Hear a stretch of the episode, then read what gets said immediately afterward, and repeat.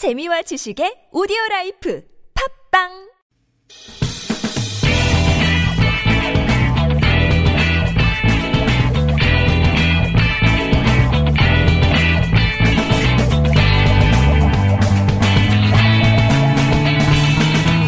김어준의 뉴스 공장. 자, 두 분이 못 갔습니다. 네. 예. 마무리 지어질 얘기가 있어서, 어, 박시영 대표, 이택수 대표 계속 얘기 나눠보겠습니다. 한 세 가지 덩어리 얘기해 볼게요. 우선, 총선 결과에 따라서 대선 주자로 부상하거나 혹은 추락할, 일단 뭐, 이낙연, 황교안 이 두 분은 네네. 모두들 알고 있고요. 네. 그리고, 어, 나눠서 얘기해 보죠. 여권과 야권으로. 어, 먼저 야권부터 해보죠. 예. 여권은 뭐 오세훈, 홍준표, 김태호 이런 분들이 있고요. 네. 그다음에 이제 후보는 나서지 않았지만 유승민 여전히 살아 있죠. 네. 다만 이제 유승민 전 대표가 어, 직접 출마하는 게 오히려 서울에서 예. 어, 본인의 어떤 존재감을 과시할 수 있었을 텐데 지금 그러지 못해서 그러니까 유승 소위 유승민계는 이 지점이 굉장히 안타까운 예, 것 같아요. 그리고 이제 안철수 대표 같은 경우도 국민의당의 성적표에 따라서 어, 앞으로 또 어, 기회가 있을 수도 있고 이번이 마지막일 수도 있고 그럴 것 같습니다. 안철수 대표 같은 경우에는 어, 마라톤을 선거 운동으로 선- 채택했더라고요. 예. 아 종주하신다고 그런 네, 거죠? 마라톤. 네. 그러니까 선거 기간 내내 달리시는 것으로. 네. 예, 포레스트 검프 전법이죠. 네. 네. 선거에 직접 출마한 잠룡들은 이제 리스크가 크죠. 살아남아야 잠룡이 되는 거고 떨어지면 그냥 끝나는 겁니다, 사실상. 그리고 유승민 전 대표 같은 경우는 자기 계보 정치인들이 살아남으면 어, 평가가 있겠죠. 뭐 지상욱 의원, 이해운 의원 등이 살아남으면 어, 평가가 있을 것 같고요. 그러니까 이 선거 출마한 분들은 변수입니다. 상수는 뭐냐면 나머지 지자체장들입니다. 이재명 지사라든지 네. 예, 박원순 시장 또 이쪽 보수 쪽에서는 원희룡 지사 등 어, 이분들은 지금 계속 코로나 때문에 브리핑을 하루에 한 번씩 하고 계시기 때문에 네. 이분들은 상수입니다. 그래서 당분간은 계속 나와서 안정적으로 지지를 가져갈 분들이고 어, 어떻게 보면 이제 변수는 이 선거에 출마한 잠룡들이라고 할 수 있습니다. 저도 동의하고요. 예를 들면 이재명 지사 같은 경우도 지지율이 많이 어, 수직 상승하지 않았습니까? 네. 근데 실제적으로 이 이재명 지사 쪽에 그 예를 들면 공천을 받아서 당선 가능성 있는 직계 인사들은 많지는 않습니다. 반면에 박원순 시장 같은 경우 지지율이 소폭밖에 안 올랐지만 어 측근들이 대거 공천을 박원순. 많이 받았기 그렇죠. 때문에 그것 또한 이후에 어, 대선 과정에서 그렇죠. 변수가 될 수 있고요. 그 다음에 이제 임종석 전 실장의 어떻게 보면 이제 귀환이 이루어진 거죠. 선거 국면에서. 그래서 어제 고민정 후보 지원을 했는데 메시지의 중량감, 무게감, 과거보다 달라졌다는 느낌이 듭니다. 임종석 어, 전 실장은 출마하지 않은 게더 유리해 유리한 결과가 나올지도 모르겠습니다. 그렇습니다. 호감도가 많이 올라왔기 때문에. 예. 예. 그리고 이제 김부겸, 김두관 이 두 분도 결과에 따라 큰 영향을 받게 되죠. 네, 당연히 예. 그렇습니다. 만약에 총선에서 이 두 분이 패배하게 되면 아마 거론이 되기 쉽지 않을 것이다. 네. 예. 그리고 이제 심상정, 안, 그, 그 바깥에 있는 안철수 후보처럼, 어, 심상정 후보 역시 마찬가지로 어, 결과에 따라서 그렇죠. 예. 네. 정의당의 대선 후보가 되느냐 아니냐 네. 갈릴 것 같습니다. 김영춘 부산의 후보도 네. 어 대선 주자까지는 아직 모르겠습니다. 근데 선언을 할것 같습니다. 만약에 되신다면. 네. 양쪽 모두 사실은 주자들이 잠재적인 주자들이 많습니다. 예, 잠재적인 주자들이 많고 야권 야권보다 여권이 다소 유리한 것은 이제 지자체장들이 많아서 예, 그런 측면에서 인물들이 좀 많고 그래서 지지율 합이 아직은 여권이 높은 상황입니다. 네. 선- 총선 결과에 따라 어떻게 될지 모르죠. 예. 그런 인물들을 염두에 두고 왜냐하면 총선 끝나면 바로 이제 대권 모드거든요. 예. 네. 어, 양당 모두 전당대회를 할 것이고 새로운 네. 지도부가 꾸려질 네. 것이고 그 지도부 하에서 대선을 향해 달려갈 것이고 네. 대선 국면이고 그러면 지금 거론한 인- 인물들이 계속 거론되겠고 예. 그런 상황이고 또 하나는 이제 총선 투표율에 대해서 많이들 얘기합니다. 최근에 그 선관위에서 내놓은 네. 예, 투표를 하겠다고 하는 층을 보면 그 60대 이상이 굉장히 높게 나왔어요. 그렇습니다. 선관위에서는. 한 1, 2주 전만 해도 예. 여론조사 해보면 반드시 투표층, 적극 투표층에서 60대가 굉장히 낮게 나왔거든요. 20대 다음으로 낮게 나왔는데 이번 조사에서는 가장 높게 나왔습니다. 가장 높게 나왔습니다. 네, 어, 가장 높- 선관위 조사는 D21 기점으로 늘 합니다. 예. 총선 같은 경우는. 근데 이번에 72.7로 굉장히 높게 나왔는데요. 이전 총선보다 더 높게 나왔어요. 그렇습니다. 지난번 조사 때보다 4년 전보다는 9%포인트가 상승한 결과인데요. 그게 왜 그럴까라고 봤을 때 어쨌든 건강에 대한 우려 때문에 코로나 정국 속에서 투표를 안 하겠다는 어, 두려움 투표에 대한 두려움이 좀 있었죠. 그래서 이제 노년층들이 좀 꺼려했는데 지금 좀 진정 국면이 됐고 그렇죠. 그리고 예. 그 코로나를 우리나라가 잘 극복했다는 예. 뉴스가 계속 나가고 해외에서도 뉴스가 나오니까 대통령의 지지율도 올라가고 동시에 노년층의 투표 의향도 올라가고 네. 올라갔습니다. 이제 예. 그런 부분은 오히려 어, 지금 통합당에 상당히 청신호 이렇게 받아들일 수 있는 그렇죠. 대목입니다. 예. 선관위가 이제 4년에 한 번씩 동일한 방식, 동일한 아, 시기에 조사를 하는데 근데 조사 기관은 바꿉니다. 음.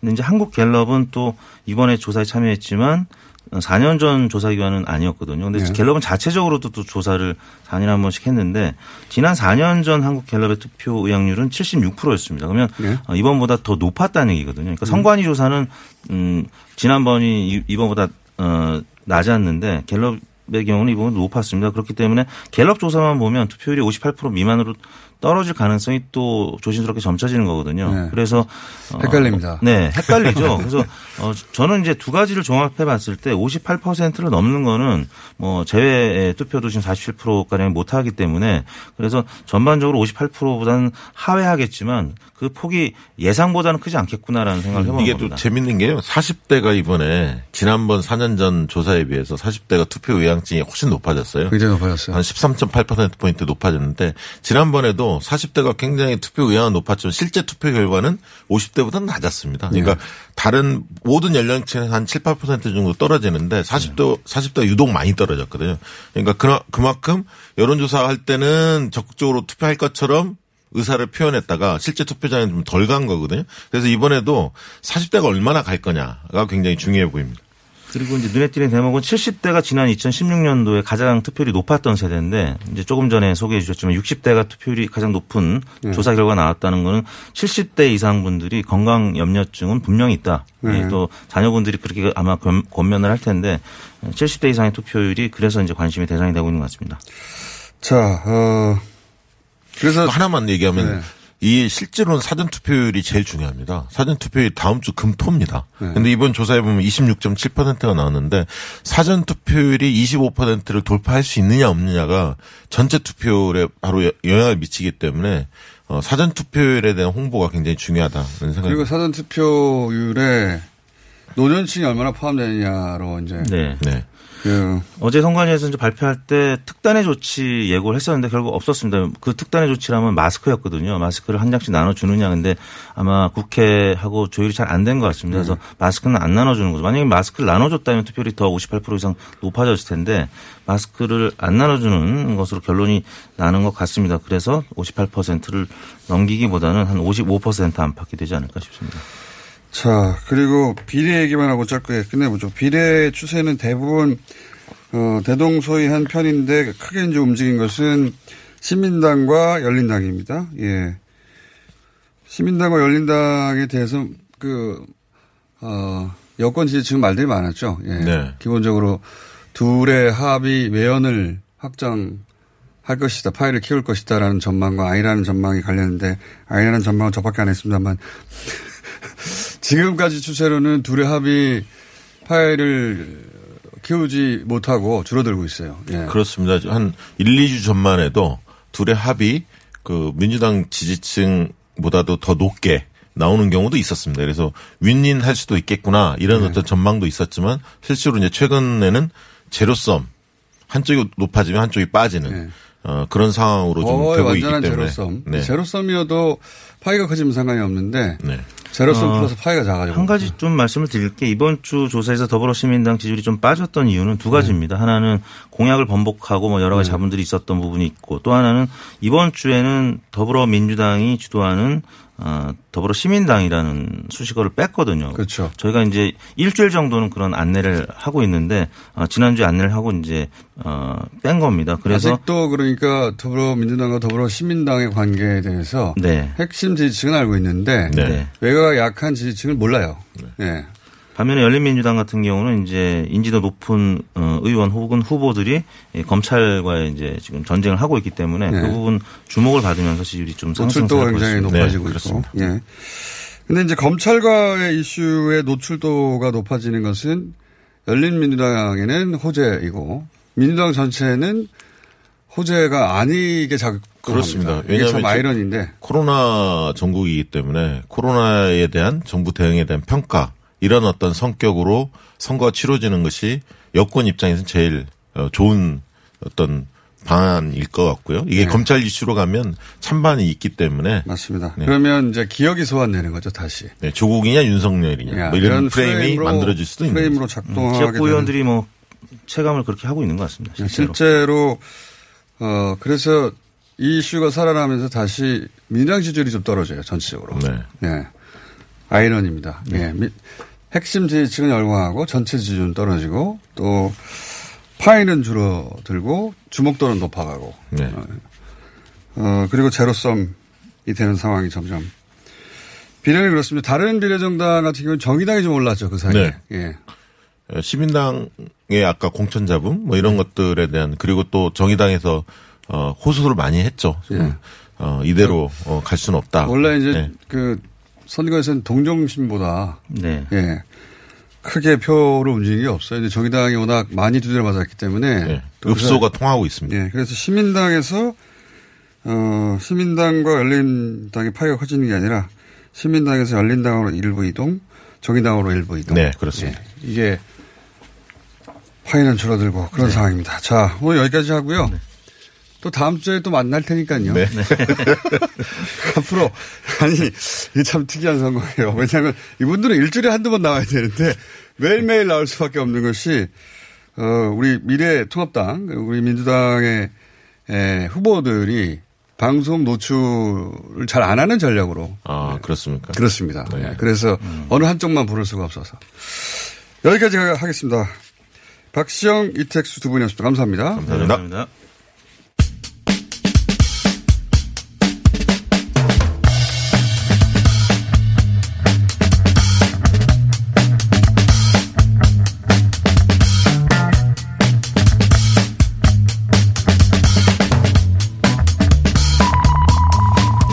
자, 사회로 총선 맞이해서 저희가 각 당 비례대표를 계속 만나고 있습니다.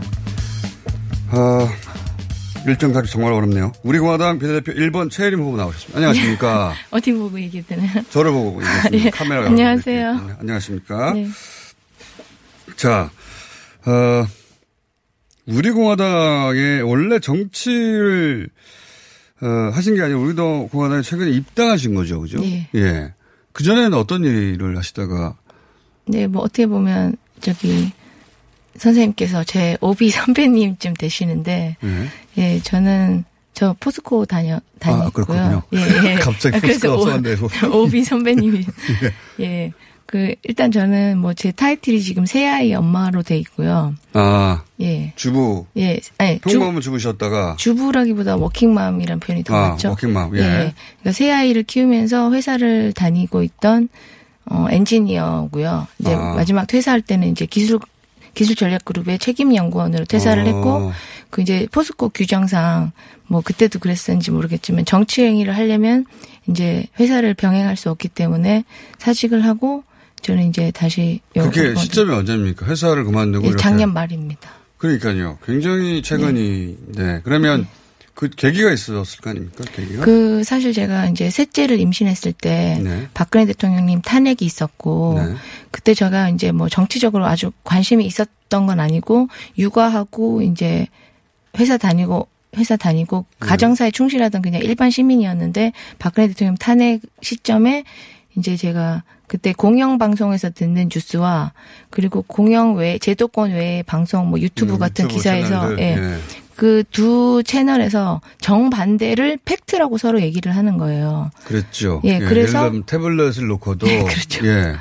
그래서 이제 태극기 집회라는 걸 나가게 됐어요. 음. 근데 사실 저는 이제 박근혜 대통령의 우호, 우호적인 입장이었고 네. 저희 신랑 같은 경우는 이제 뭐 그 선배님 책도 사볼 정도로 어, 그렇군요. 서로 정치적 지향이 정반대에 가까우신 네. 그랬지만 제가 일단은 그럼 나가보자. 확인을 뭔가 해보고 우리가 판단을 하는 게 맞지 음. 그러니까 않냐. 이제 광화문에 네. 흔히 이야기하는 촛불 집회가 있을 때 네. 어, 태극기 집회가 그때 있었죠. 그렇죠. 네네. 예. 2017년 겨울에. 예, 그래서 저 그때 애, 예. 태극기 집회를 선택하셨군요. 그러니까 애 둘 데리고 임신한 몸으로 어. 이제 다 같이 저희 가족분들도 나가서 이제 나가다 보니까 이제 연설을 듣게 되고 뭔가 이제 뉴스 제가 흔히 접하는 뭐 KBS, MBC 같은 대형 언론에서 말하는 뉴스와 거기에 뭔가 상반된 얘기들이 있고 처음 듣는 얘기들이 나오고. 예, 예. 그리고 이제 제가 법 지식 없고 그냥 전자공학 전공한 전- 공순이지만은 네. 법을 몰라도 이거는 이제 국가 원수를 탄핵시키는 그 과정 자체가 너무나 빠르게 진행되고 음. 뭔가 날림 처리된 듯한 그런 인상을 지울 수가 없어서 이제 계속 집회를 나가다가 이제 막달에 가까워서 3월 달을 마지막으로 제가 이제 출산을 하고요. 네. 이제 애를 낳으면 이제 한 돌 정도까지는 좀 그- 거의 그렇죠. 들러붙어 살아야 되니까 애 키우고 그리고 이제 그때 또 제가 어디가 아파서 수술을 좀 하고 이제 치료받는다고 1년을 보냈어요. 그러니까 잠깐 정리하자면 흔히들 태극기 집회가 뭐 60대 이상의 네. 어, 흔히 말하는 실버 세대의 운동이라고 생각하기 쉬운데 그게 아니라 네. 어, 워킹맘으로서 네. 어, 젊은 여성으로 네.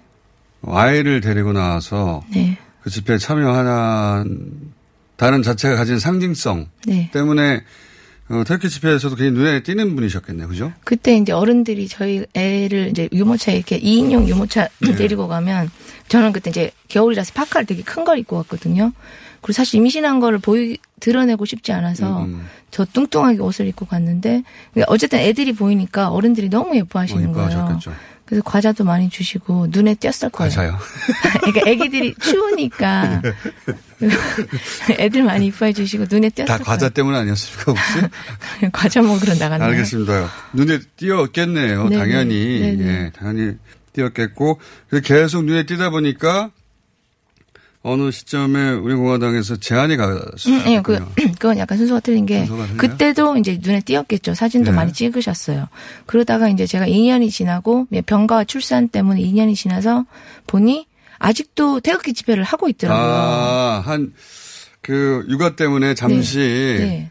잠시 좀 멀어졌다가, 다시 보니까 그, 예, 태, 그러니까 그 다, 겨울에 했던 걸 아직도 하고 계시더라. 예, 아직도 아. 하고 있고, 근데 방송에는 안 나오고 있고, 광화문 음. 우연히 갔다 보고, 이- 하고 있고, 그리고 뭐 네. 유튜브를 보니까 또 이제 여전히 ING더라고요. 음. 그래서 제가 이제 집회를 일단 처음에는 다시 참석- 나가시기 시작한 예, 거구나. 집회를 다시 가다가 음, 이제 또 이제 그때 제가 머리가 더 노랬거든요. 음, 음, 염색했으니까 더 눈에 탈색을 띄고. 해서 예 그래서 눈에 젊은 띄고 여성이 염색까지 하고 또 어, 애도 출- 데리고 갔어요. 출산 직후 아이들과 함께 다시 또 나오니까. 네, 그러니까 첫째를 아. 데리고 태극기 집회를 가니까 눈에 띄어서 이제 그럼 연설 제안을 받고 그러면서 이제 당원 가입을이라는 걸 처음 했고요. 전 당원 가입이라는 게 있는지도 몰랐는데 음. 그때 이렇게 어떻게 보면 이제 정치 활- 정당 활동의 시작이죠.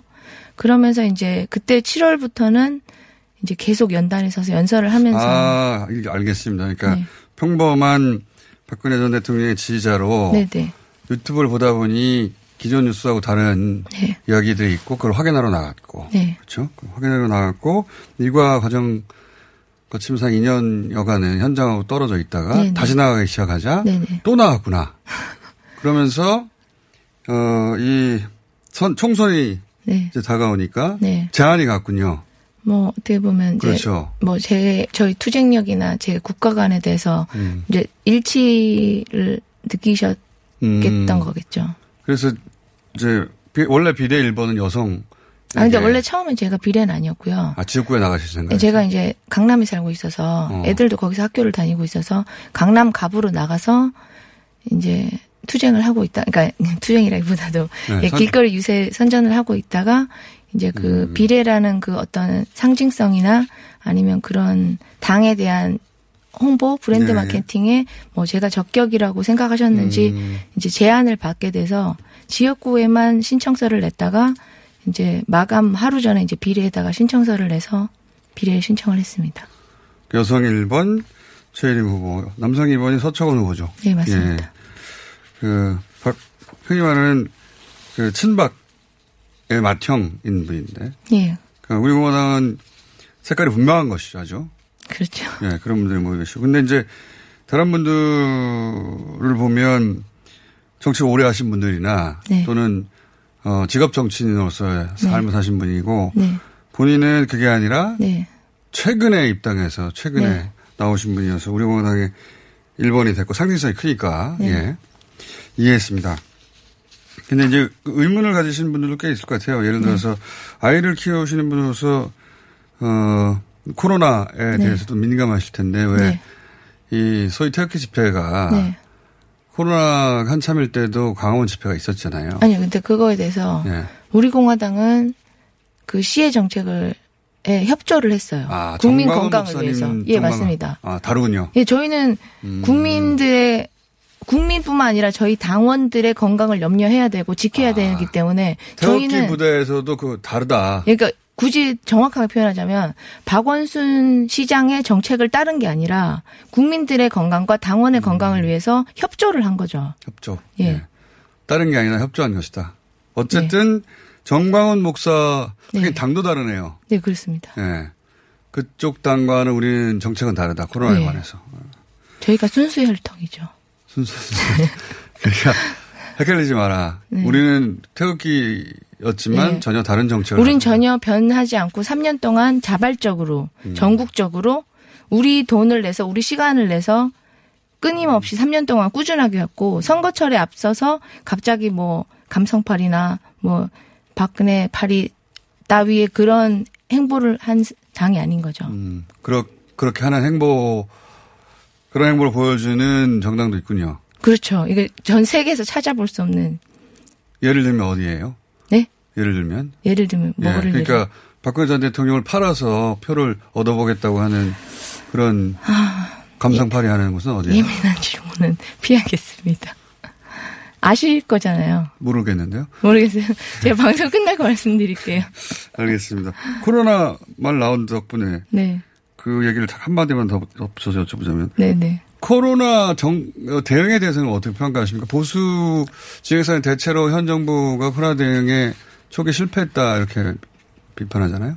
근데 뭐 이게 약간 번외 지엽적인 얘기인데 사실 저는 보수 쪽, 진보 쪽이란 표현을 정말 마음에 안 들어 하거든요. 음, 보수라는 거는 유지하는 거고 뭔가 좋은 게 있을 때 유지를 하는 거고 진보라는 건 문제가 있을 때 바꾸는 거잖아요. 뭐 그렇게 표현할 수도 있습니다. 더 예. 나아가는 방향, 긍정적으로. 퇴행이 아니라 진보니까. 그 지금 어떻게 보면 저희가 진보거든요. 음, 지금의 문제 시점을 뒤집어 엎어서 더 나아가자. 발전적인 대한민국으로 가자. 그래서 어떤- 어쨌든 제 입장에서 그러면 코로나 대응에 대해서 말씀드리면 그 자국민이 우선이지. 사실 문재인이라는 사람은 대통령 감투를 잠시 빌려준 거예요. 임원직이에요. 임원직. 우리가 네, 회사.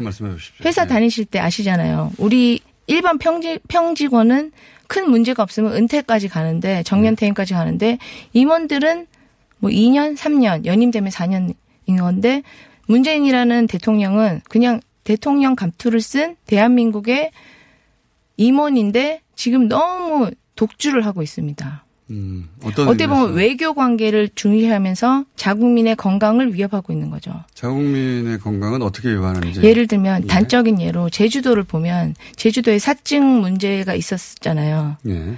그거를 딱 폐쇄를 하고부터는 제주도에서는 확산이 없었어요. 그게 바로 지금 문재인 정권이나 질본부에서 말하는 그 최소화할 수 있는 방안이었거든요. 그, 예. 그 아일랜드를 고립시키면서부터 확산이 되지 않았는데 중국인의 입국을 금지시키지 않았기 때문에 우리가 이렇게 됐다. 아주 대다수의 국민들이 음. 그렇게 생각하고 있죠. 대다수 본인이 만나시는 분들을 대다수로 생각하시는 건 아니에요 혹시? 대다수를 만나보신 적은 없잖아요. 그, 그러면 예. 이게 마치 파브르의 그 개처럼 길들여지는 것처럼 길거리에 지금 약국에서 마스크 사려고 줄 서 있는 모습에 대해서 사람들이 처음에는 그걸 이상하게 생각하지 않나요? 자연스럽나요? 마스크의 숫자가 부족하니까요. 마스크의 개수가 이제 부의 상징이 됐죠. 왜 그런 이상한 사- 상황이 벌어졌을까요? 모두가 다 마스크를 원하니까. 근데 네. 그뭐 이렇게 잘 사는 OECD 11위에 달하는 우리 대한민국 강대국이 왜 마스크 하나 이렇게 쩔쩔매나요? 돈 있어도 마스크를 못 사고 그 마스크는 다 어디로 간 건가요? 아, 그 마스크가 다 중국에 갔다고 생각하시. 저는 어디라고 지적하진 않, 지명하진 않았지만 네. 어딘가에 알겠습니다. 갔겠죠. 본인의 신념이 있으니까요. 예. 네. 그, 어, 보수 유튜브 채널 네. 말고 다른 채널도 좀 같이 보시는 게 좋을 것 같아요. 예. 자, 어쨌든 그런 신념으로 네. 아 잠깐만요. 예. 그럼 김원준 선생님은 우파 쪽 유튜브 보시나요? 그 가끔 무슨 얘기 하는지 보죠. 저도. 보면 어떤 생각 드세요? 어, 의견이 다르구나 그렇게 생각합니다. 아, 예. 네. 의견이 다르지만 뭐, 아, 이런 주장을 하는구나. 네, 알아야죠. 예. 그래서 다른 것도 좀 보시는 게 좋겠고. 외신도 많이 나오니까 요즘 네, 참고할 저도 만한. 많이 봐요.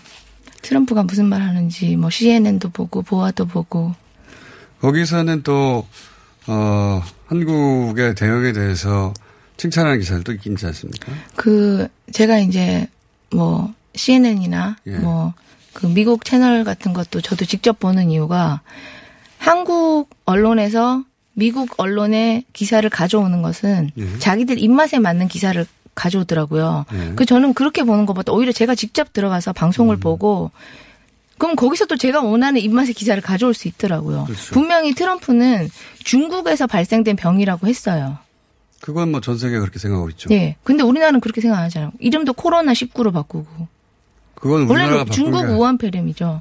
굳이 그걸 바꿀 필요가 뭐가 있어요? 우리나라가 바꾼 게 아니라. 그리고 어떤 말까지 했나요? 이게 코로나의 발생이 누구한테 대구에서 발생됐고 신천지로 몰아가고 있잖아요. 분명히 프롬은 중국인데. WHO 공고사항입니다. 이름을 우리가 바꾼 게 아니고. 우한 폐렴이라는 이름은. 아니 그럼 외국에서 공고 사항을 우리가 다 받아들이고 흡수한다면 다른 것은 왜 취, 취하는 게 틀리잖아요. 내가 내 입맛에 맞는 것만 H 전 세계에서 그렇게 전 세계 조약기구의 권고사항이지 우리나라 아니 근데 지금 아니고. 중국에 입국 금지를 한 나라가 많아요. 우리만 안 했지. 어, 그럼 그런 거는 왜 벤치마킹 안 하는 거죠? 그 각국이 가장 유리한 정책을 채택하는 것이고 그렇죠. 그 근데 유리한 제, 채, 정책을 채택하는 건 좋은데 예. 국민의 목숨이 걸려 있다고요. 예를 들어서 내가 중국이 좋으니까 친중 정책 하는 거는 좋아. 뭐 사드를 배치하든 반대하든 그건 좋겠지만 이건 네. 알겠습니다. 국민의 생명이 달려 있고 마스크 하나 사는 것도 힘들어 죽겠는데. 알겠습니다. 제가 토론하려고 하는 건 아니어서 네, 알겠습니다. 예, 곧장곧장 답변을 못 드리겠나. 네 네. 왜냐하면 위에 1번이 가진 생각을 저기 들어보는 거라. 네, 예. 알겠습니다. 왜냐하면 어 아, 시간이 다 돼버렸네요. 자, 그 답답하신 마음은 잘 알겠어요. 네. 예, 이런 생각을 갖고 있는데 네. 왜 이런 생각들이 어, 지상파 언론에 잘 반영이 안 되고 그렇죠. 왜 유튜브에서만 통용되느냐 사람들이 이걸 다 알아야 된다 이런 말씀이시잖아요. 그렇죠. 저처럼 생각하는 국민이 많은데 지금 네. 말씀하시는 것처럼 이제 최림 네가 만난 사람은 소수지 않냐라고 표현하는 시는 것 자체가 예. 그건 알 수 없죠. 누가 더 많은지는 그 이제 여론조사에서 대응이 여론조사를 믿으시겠지만 예. 그 여론조사를 누가 믿- 믿을 누가 수 할까요? 예. 여론조사를 누구를 위한 여론조사인지도 저는 의심스럽고요. 여론조사 기관에서 하고 있는데요. 자, 물론 그렇게 들어가면 믿을 게 하나도 없어지는 거 아닙니까? 이제 자기가 듣고 싶은 걸 많이 들 듣죠. 예, 믿을 게 하나도 없어지고 새로운 진실이 탄생한다고 이제 다들 네. 얘기를 하고 있죠. 잘 알겠습니다. 이 이런 과정은 박근혜 전 대통령의 탄핵을 거쳐 그리고 처음으로 어 길거리에 나가서 직접 네, 사람들 이야기를 듣고 뉴스를 내가 선별해서 보기 시작하고 그리고 진실, 누구나처럼. 예, 진실을 말하는 유튜브 채널과 함께 그리고 길거리의 동지들과 함께 여기까지 오게 됐다. 네. 알겠습니다. 마지막으로 하신 말씀 있으십니까? 우리 공화당을 위해서. 네, 저희가 지금 우리 공화당이 이때까지 우리가 보통 다이어트를 하거나 공부를 할 때 작심 삼일이란 말이 있어요. 예. 이제 김호준 선배님께서도 뭐 다이어트나 술 끊자, 뭐 담배 끊자 마시, 많이 하시겠지만 그런 거안 합니다, 저는. 아 그래요? 어, 해피하게 사시네요. 예, 그런데 이제 모든 사람들이 작심삼일이라는 단어를 쓰고 뭐 효자 3년 못 간다는 말이 있잖아요. 아, 우리는 3년이다, 작심. 예, 알아. 우리는 근데 말뿐이 아니라 3년을 행동으로 보여줬고 이게 개개인의 사리 사욕이 아니라 국가의 자유민주주의 국가 간 건강한 국가 간과 발전 지향적인 대한민국을 위해서 투쟁하고 있는 거지 단순히 박근혜 대통령의 단 한 사람의 문제를 위해서 목소리 내고 있는 게 아니라는 거를 알아주시고 그리고 알겠습니다. 물론 이미 많은 사람이 알고 있습니다. 저희 우리 당에서 정책 펀드를 모금했는데 일주일 만에 10억이 모였어요. 지금은 아마 한 13억쯤 됐을 수도 있고. 음. 그렇게 제가 많다 사람들이. 예, 그러니까 드러내지 않더라도 이렇게 금액을 보면 모든 부자들이 저희한테 지지하고 투자하는 것이 아닌데 다른 비례대표하고 동일한 시간을 부여해야 돼가지고 네. 마무리를 해야 되거든요. 하고 싶 말씀이 너무 많은데 어, 이 시간이 제한돼가지고 여기까지밖에 못 듣겠고 네.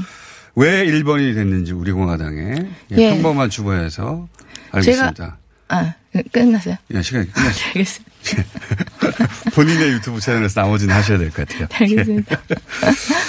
시간이 시작돼서. 네. 자, 우리 공화당의 비례 대표 1번 최혜림 후보였습니다. 감사합니다. 네, 감사합니다. 안녕하세요. 치과의사 구지은입니다. 태아가 자랄 때 가장 먼저 생기는 기관이 어디일까요? 바로 입입니다. 먹는다는 것은 삶의 시작이자 끝인 것이죠. 100세 시대인 요즘은 치아를 100년 가까이 사용합니다. 그럼 어떻게 해야 치아를 100년 동안 건강하게 관리할 수 있을까요? 바로 올바른 칫솔질과 정기적인 스케일링입니다. 가까운 치과를 방문하시면 치과의사 선생님께 올바른 칫솔질을 배울 수 있습니다. 그리고 1년마다 건강보험 적용이 되는 스케일링 치료 놓치지 마세요. 이 캠페인은 유디치과협회와 함께합니다. 후보자님 잘 들으세요. 선거는 뿌리오와 함께 선거 문자 1위는 뿌리오 선거는 뿌리오와 함께 선거 당선 1위는 뿌리오 12년 연속 1위 노하우로 개인정보 보안은 물론 번거로운 행정처리도 한 번에 당선자가 추천하는 1위 문자 뿌리오. 1위 당선 1위 문자 뿌리오 시더 시더. 아빠 발톱 너무 두껍고 색깔도 이상해. 이 녀석 그럴까봐 내가 캐라셀 네일 준비했지. 갈라지고 두꺼워진 발톱 무좀이 싹 사라진다고. 미국 판매량 1위 600명 임상실험을 거친 전세계 48개국 손발톱 케어 압도적 지배자 캐라셀 네일. 2주 후 달라진 손발톱을 경험할 수 있습니다. 네이버에서 캐라셀 네일을 검색하세요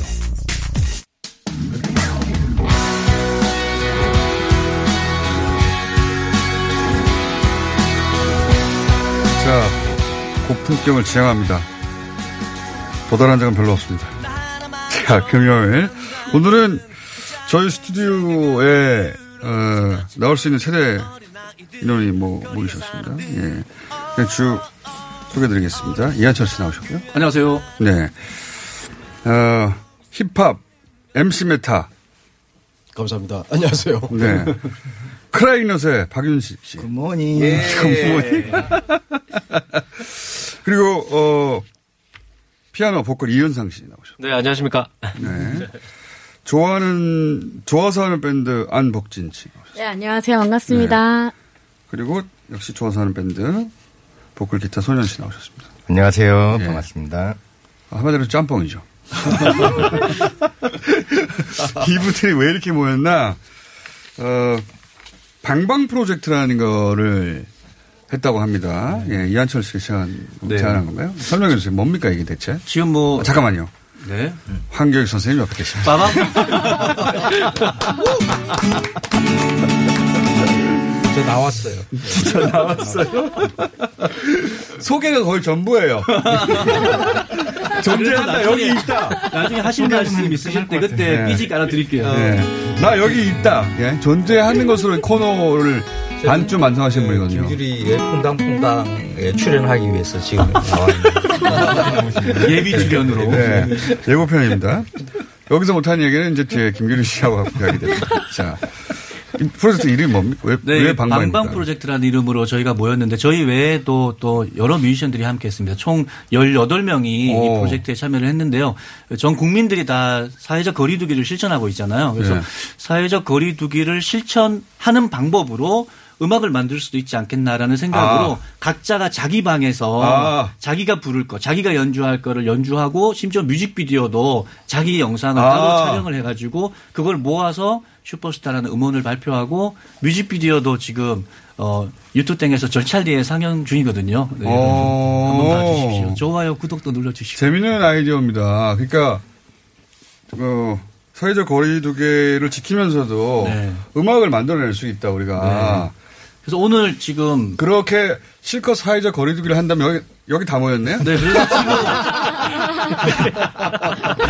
무슨 소용이야? 그동안 사회적 거리두기를 한 게. 같이 음악 작업을 했는데 음원이 이미 나왔는데 여기서 처음 만나는 관계들이 많아가지고 밖에서 마치 소개팅 하듯이 아, 처음 뵙겠습니다. 야, 음악 이렇게 하고 잘 나면. 심지 그러니까 우리 떨어져서 하자 해놓고 여기 다 만났잖아, 다시. 그동안에 사회적 거리두기 다 무산된 네. 자, 노래부터 들어보겠습니다. 그렇게 아? 탄생한 음악입니다. 네. 슈퍼스타 함께 해보겠습니다. 네. 자, 갈게요. 준비되셨습니까? 네. One, two, 셋, up! 또 외로운 하루가 지나갔어 또 두려운 내일이 올 것 같아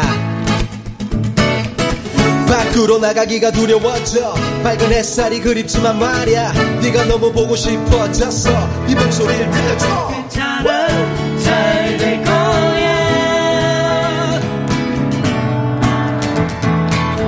야. 괜찮아. 잘 될 거야. 공장. 지난 날 아무 계획도 없이 여기 뉴스 공장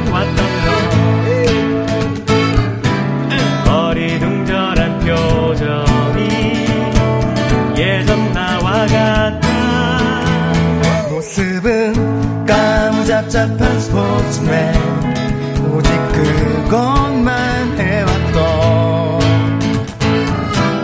두렵지만 설레임에 시작엔 네가 있어 괜찮아 잘 될 거야.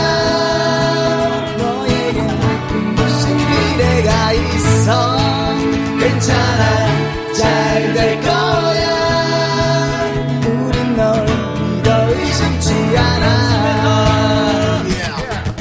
벌써 며칠째 아무것도 못해. 손에 잡히는 게 없어 넌 뭘 해? 이 세상에 나 혼자인 것 같아. 마음 아파 나 원해 언제까지 네 곁에. 난 싸울 거야 두려움에 맞서. 끝없이 펼쳐질 미래를 봤어. 다시 일어나서 희망을 찾아. 그것이 슈퍼스타. 괜찮아 잘 될 거야. 너에게 무슨 미래가 있어? 괜찮아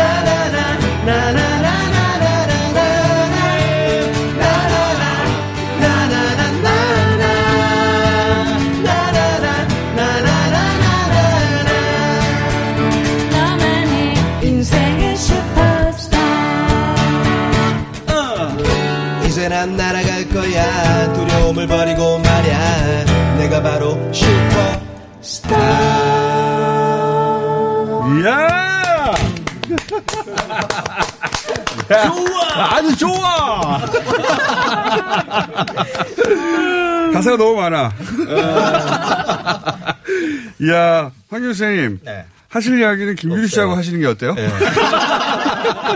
노래가 하나 더 있어. 빨리 얘기- 시간이 없어. 황교 선생님은 아 제가 가지고 온 이야기가 네. 이렇게 난 괜찮아가 아니라 가지고 그 방송되는 아, 게안 지금, 지금 괜- 분위기를 깨는 아, 안. 괜찮아구나. 예, 지금- 김규리 씨. 지금 외식을 꽤안 괜찮거든요. 자, 그 이야기는 잠시 후에 이어진 김규리 씨 방송에서 좀 전에 김규리 씨 노래할 때 막 춤추고 있어요, 밖에서. 네, 했어요. 네. 정신을, 정신을 잃고. 자, 야, 신난다. 자, 그럼 두 번째 노래. 어, 근데 이게 보니까 새로운 곡이 아니라 이한철 씨 노래네요. 네, 맞습니다. 이한철 네. 씨 음모네. 그래서 이번 그 함께 부른 슈퍼스타 함께 부르기에 그 음원 수익은 또 전액 다 그 사랑의 열매? 기부하는 것으로. 근데 지금 이제 그, 단체에 기부하는데 단체 본인 설립한 거 아니에요, 혹시? 아, 사랑의 열매라니까요. 자, 3, 분밖에안 남았어. 두 번째 노래. 예. 네. 물론 이분들은 쭉 이어서 김유리 씨 시간에도 출연하실 겁니다. 예. 어렵게 모이셨는데 그냥 갈 수가 없죠. 저는 갑니다. 자. 두 번째 곡. 네, 밤이 깊었네 준비했는데 지금 아침인데 밤이 깊었네를 부르는 아주 특별함으로. 네. 그렇죠. 네. 이게 근데 뭐 코로나의 밤은 깊었으나 이제 어. 곧 새벽에 온다는 거죠. 예. 그리고 이 방송을 지금 미주 지역에서 듣고 계신 분들은 퇴근길이시거든요. 유럽 쪽 유럽 쪽 많이 힘겨워하는데 그쪽은 또 깊은 밤이니까. 예. 거기 새벽이고. 네. 자, 아무데나 막 갖다 붙이는. 자, 밤은 깊었네. 빨리 부탁드립니다. 밤이 깊었네 좋아!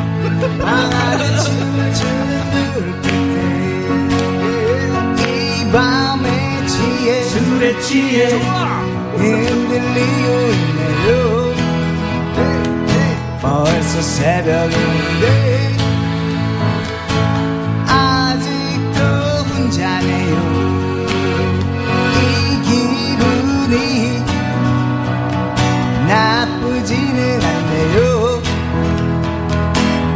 항상 당신 곁에 머물고 싶지만 이 밤에 취해 술에 취해 떠나고만 싶네요. 이 슬픔을 왔습니다. 알랑가 모르겠어요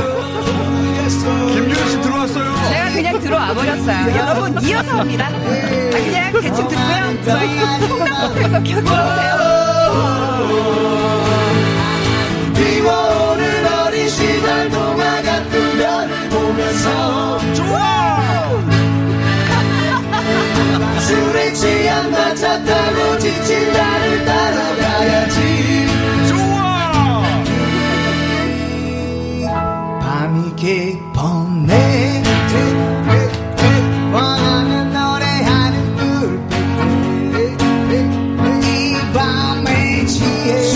술